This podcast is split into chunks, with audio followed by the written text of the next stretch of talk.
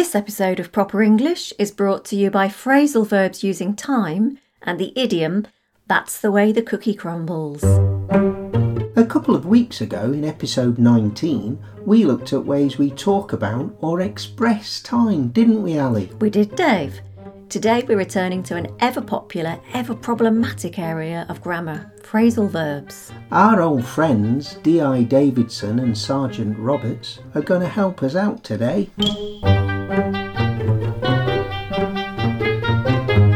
Davidson and Roberts were investigating the case of a missing person, a young man who worked in a large furniture store. Well, Ma'am, the young man in question, Ian Keir, that's correct, Ma'am, Mr. Keir, hasn't been seen since 2 pm when he finished his dinner break and should have returned to the shop floor. Now, I believe he clocked in at 7.54 this morning, didn't he? That is correct, Ma'am. And we've checked the records, have we? He Oh, hasn't yeah. clocked out. There is no record of him clocking out. Shall we assume he is still on the premises? Yes, Roberts, we must. Right, let's get on with it. I'm pressed for time this evening. I promised my husband I would actually be home in time for dinner for once. Tell me, what do we know about Mr. Keir? Seems like young Ian was a bit of a loner. He's been working here for five months now, but no one seems to hang out with him, either at work or outside of work. Okay, so let's leave interviewing his colleagues until later. We might have more luck with CCTV. Well, I've only just started looking through the footage, so it's going to take me a while. Right. Get PC Milton down here and tell her to hurry up. There must be hours of footage to look through. Yes, Ma'am. Only problem, Ma'am, is last time I asked Milton to help out, her boss said I wasn't to take her away from her important work again. Oh, for goodness sake! You press on with looking through the video footage then, and I'll get Milton down here.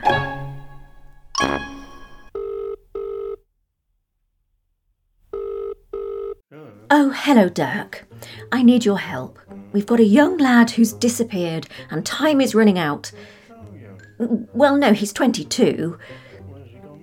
Well, no, it's a furniture shop, but I really would like to get this wrapped up. If we could just have Milton here for a couple. Well, I was really hoping to be home in time for dinner, Dirk. You said you were making your lasagna. Great, Dirk. Thanks then. Bye. Bye. It's beginning to look like he was in the bedroom furniture department. Apparently, his supervisor told him to tidy up after some kids had messed up all the duvets. All the beds look freshly made, except for one. It's still a mess.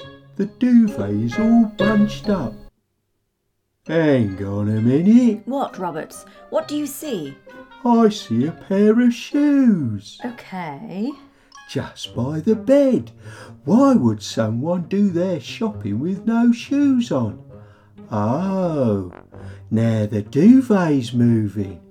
Oh, I can see a foot and a leg and another leg and Ah, oh, it's him. It's Ian Kia.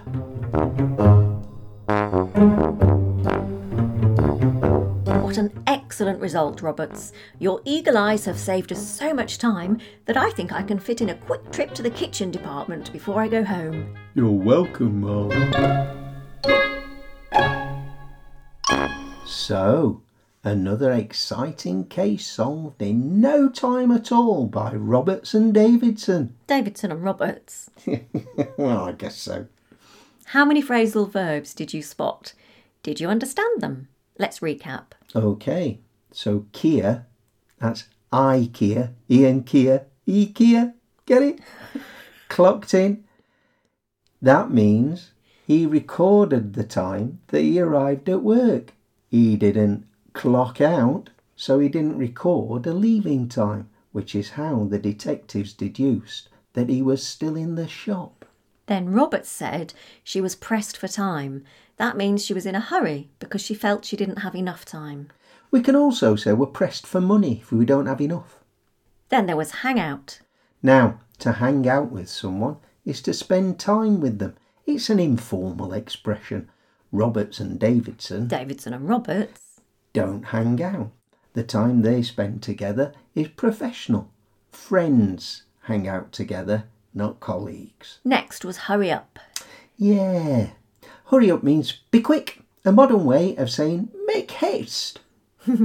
Then Davidson told Roberts to press on with what he was doing. That means to keep on doing what he was doing, and it's implied that there's some urgency or some determination required. When Davidson was on the phone to Dirk, she told him that time was running out. This is like looking at a sand timer, an egg timer, or the Americans call it an hourglass. The sand runs through the narrow gap, and as the sand gets less and less in the top section, we know that we are about to run out of time. Wizard of Oz. Eh? In the film The Wizard of Oz, everybody's seen it, surely. The Wicked Witch of the West uses a huge egg timer. She does. That scared me a lot as a little girl. Oh, anyway. so then Robert said, Hang on. he could have also said, Hold on. It's like he's here in the room. I know, it's amazing, isn't it? It's an informal way of asking someone to wait. We sometimes say, Hang on a mo, Short for moment, hang on a sec, short for second. or hang on a minute. And finally, D.I. Roberts was able to fit in a trip to the kitchen department. Oh, yeah. That means she was able to find enough time to look round. When you make an appointment with someone, a hairdresser for example, they may say, I can fit you in at two o'clock. Some more points to note. I have students talk to me about half a year. Now, we native English speakers would refer to the number of months. So, six months rather than half a year. Hmm, good one. Here's a tricky expression. Nowadays. I find some students talk about something in their life that's happening and they'll say, Nowadays, I've been going swimming every day. Ah, yeah, that's close, but it's not quite right. No, we use nowadays to compare with events in the past. So you'd only say nowadays I go swimming every day Present simple. to show the contrast with the past when you didn't swim every day. And it's the same with these days, isn't it? Also, if you haven't been in touch with someone for a while, you might say, What are you doing these days? There's something that I often say to my students that confuses them, and I don't mean to confuse them. that that's not the business that I'm in. No. Uh, but sometimes I'll say, "So what have you been doing since I saw you last?" Okay, Or "What have you been doing since we spoke last?" right. And I don't know if this is a Sheffield thing, uh, me saying last. Last. Yeah. Yeah, I don't know. But basically, it means what have you been doing since the last time, Time, we mm. spoke together? Mm-hmm. Now it's time for Idiom of the Week. Idiom of the Week. This week's idiom came up in conversation with my lovely student Alexandra in Astrakhan. Alexandra, again. I know. Brilliant. That's the way the cookie crumbles is almost certainly North American in origin. Us Brits eat more biscuits than cookies. It's true. Is it just that we use the word biscuit though, and the Americans use the word cookie? Or is it more complicated? Hmm, I'm not 100% sure. We must have our Canadian friends Rochelle and Rui on for a chat sometime. We should, yeah. Anyway, that's the way the cookie crumbles is used when something not too serious has gone a bit wrong, or when something bad but not awful has happened. Yeah, it's fatalistic. A bit like the expression c'est la vie that we have stolen from the French. It mm-hmm. means, that's life.